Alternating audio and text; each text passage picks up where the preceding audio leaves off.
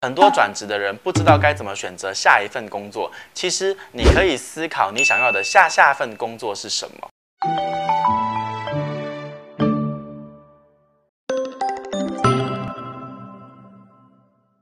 Hello，大家好，我是冒牌生。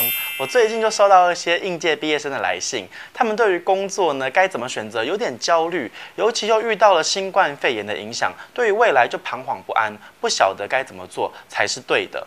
我希望可以透过这一次的分享啊，来缓解就是大家的一些焦虑。回顾我自己的求职路，大致可以分三个阶段。第一个阶段呢是累积经验期，第二个阶段是先求有再求好，第三个阶段是做我自己想要做的。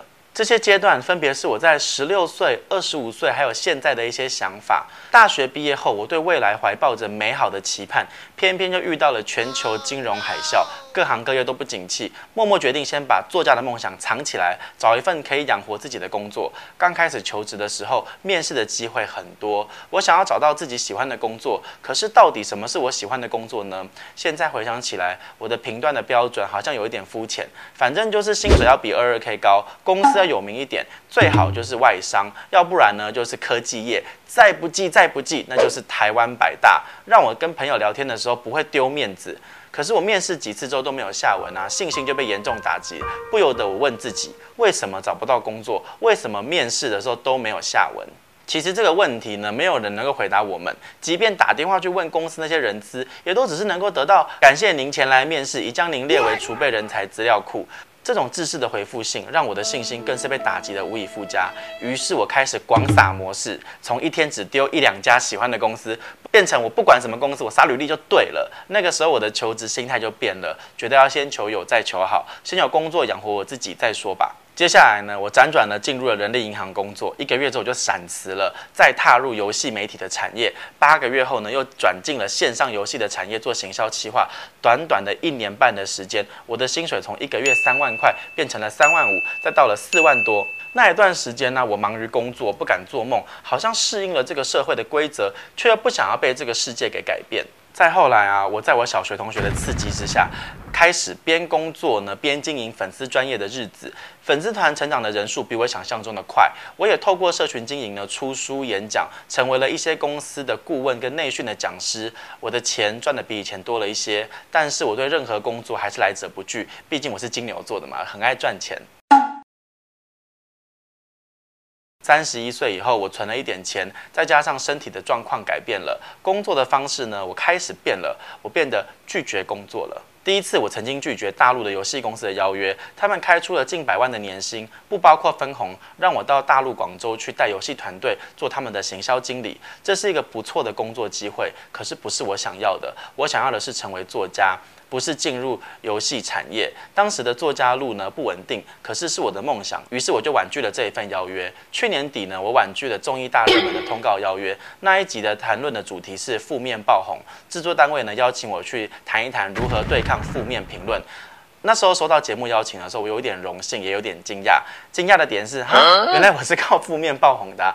虽然节目的利益良善，但是呢，我过不去我自己那一关。我觉得自己没有准备好，毕竟好不容易走出来的情绪，会不会又再次的陷入那种莫名的循环之中？于是呢，我又婉拒了那一次电视曝光的工作机会。还有一次，我接到环球音乐的邀约，他们希望我可以在 Instagram 呢宣传莫文蔚的《慢慢喜欢你》那张专辑。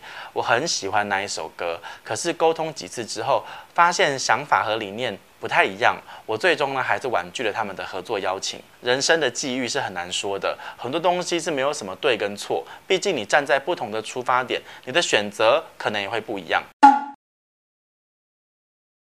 也许对很多人来说，我推掉了几个不错的工作机会，但我觉得选择工作最重要的有两件事情。第一，你想要做的下下份工作是什么？很多转职的人不知道该怎么选择下一份工作。其实你可以思考你想要的下下份工作是什么，因为这可以帮助你抽离现有的框架，检视你的整体的职业的发展。你会发现列出目标以后呢，很多的难题就会豁然开朗。第二，你的底气够不够？想要休息，不想做了，可不可以？当然可以。让自己放一个长假的前提也很简单，你的积蓄可以支撑你多久不工作的自由。大家现在都是成年人了，能不能够养活你自己？不要让身边的人担心，这是一个很基本的课题。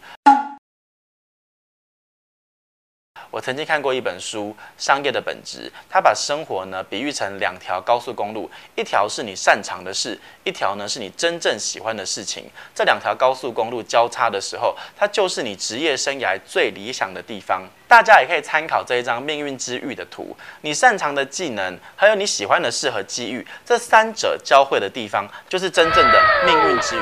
换一句话说，就是你擅长这件事情，同时也对此抱有极大的热情。机缘巧合之下，你走上了这一条道路，找到了属于自己的命运之域。擅长、喜欢、机会这三点最难把握的是擅长点。举例来说。如果我请你分享自己擅长的事情是什么？学生时期的你可能会用课业的分类来告诉我，例如我擅长的是国语、数学，或者是美术、音乐这些科目。出社会以后的朋友，你可能会用自己的技能为出发点，例如告诉我说你擅长的是沟通、整合、行销，或者是企划、写程式之类的。大多数人不会只擅长一件事情，可是评估个人的优势，往往会有盲点和自我意识的障碍。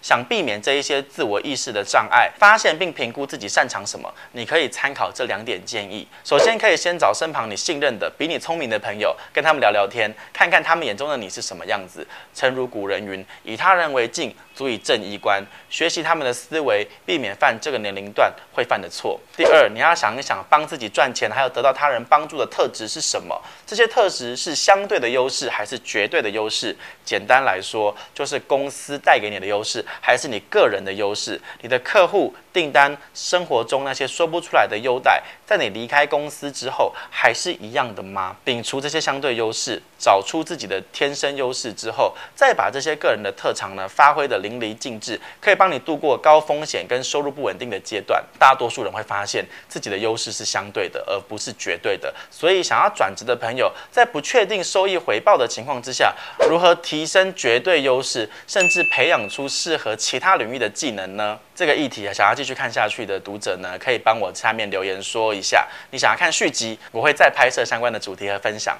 其实面对大环境的剧烈改变，你换一个角度看，也不失为一种机会和机遇。所以找到你擅长的、真正喜欢的，把握机遇，勇敢前行吧。如果你身边有人需要转职跟求职的建议，欢迎分享。你不需要再问我喽。还有啊，最后就是喜欢我的影片的话，记得帮我按赞、追踪、分享，也欢迎订阅我的频道哦。拜拜。